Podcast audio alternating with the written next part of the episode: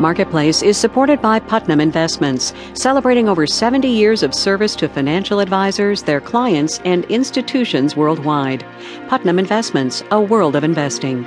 Produced in association with the University of Southern California. Stumbling, sputtering, tripping, stalling, lurching. Any word you use to describe the economic recovery, it's just not pretty. From American Public Media, this is Marketplace.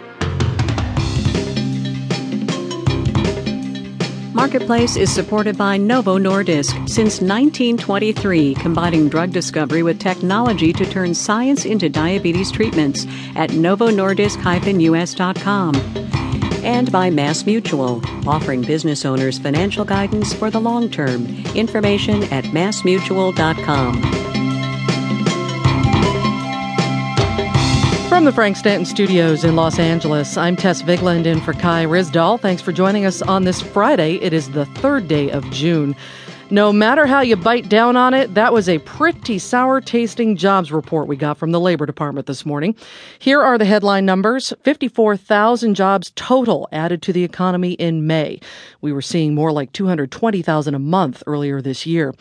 Unemployment ticked up to 9.1%, declines in manufacturing and temp work, and tens of thousands of jobs cut from state and local governments.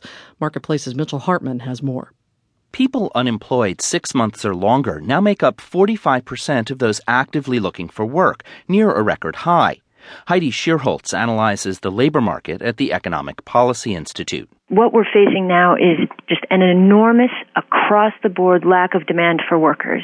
In every occupation and every industry, we've seen this increase of long term unemployment. And who are they?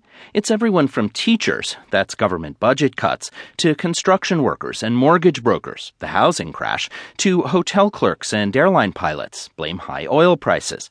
They do tend to have one thing in common, though. If you are an older worker, if you've spent many years or a career building up a specific set of skills and experience, you're more likely to get stuck in unemployment for long periods. And when you find something, you jump at it, even if it's a big step down. There comes a time when, even if it's not the job that you had your heart set on, um, that you have to face reality and take whatever comes along. Carol Montana's 58. She used to be an editor. After four years of being unemployed, she swallowed a 25% pay cut to take a job as a welfare caseworker in New York State. Her new job's precarious, though. There's a probation period and budget cuts are looming. Labor economist Justin Wolfers at the Brookings Institution says the whole labor market's precarious. This is the point where the recovery was meant to be bringing people back to work.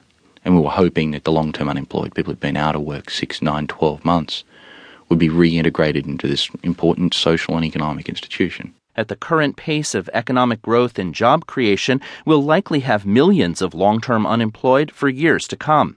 I'm Mitchell Hartman for Marketplace. Congratulations, Uncle Sam. You just sold a car company. Kind of. President Obama visited a Chrysler factory in Ohio today, fresh off the Treasury Department's deal to sell its remaining 6% stake in the car company to Italy's Fiat. Washington assumed the stake in Chrysler two years ago. As part of that bailout, Fiat agreed to take on management and a minority stake. With this sale, Fiat will own 52% of Chrysler. Of course, this isn't Chrysler's first international marriage. It used to be owned by German carmaker Daimler, and that was one rocky relationship.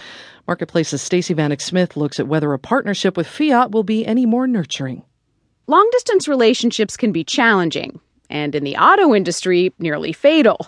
Daimler bought Chrysler in 1998 and sloughed it off nine years later, bleeding money and in need of major reorganization. Jeremy Anwyl is the CEO of Edmunds.com. One of the cultural problems was that the Mercedes folks were always worried about diluting the prestige or damaging the Mercedes brand by using some of the Mercedes technologies too overtly in Chrysler, Dodge, or Jeep vehicles. But the Fiat marriage could last, says Anwyl. Fiat is using Chrysler's dealers to sell its models, and their products complement each other. Chrysler has has got a lot of product strength in traditional American vehicles, pickup trucks, minivans. Fiat has a lot more strength in the smaller cars, and these are becoming very, very important today in sort of an era of higher gas prices. The union with Fiat is also making Chrysler more attractive for investment, says Robert Schultz.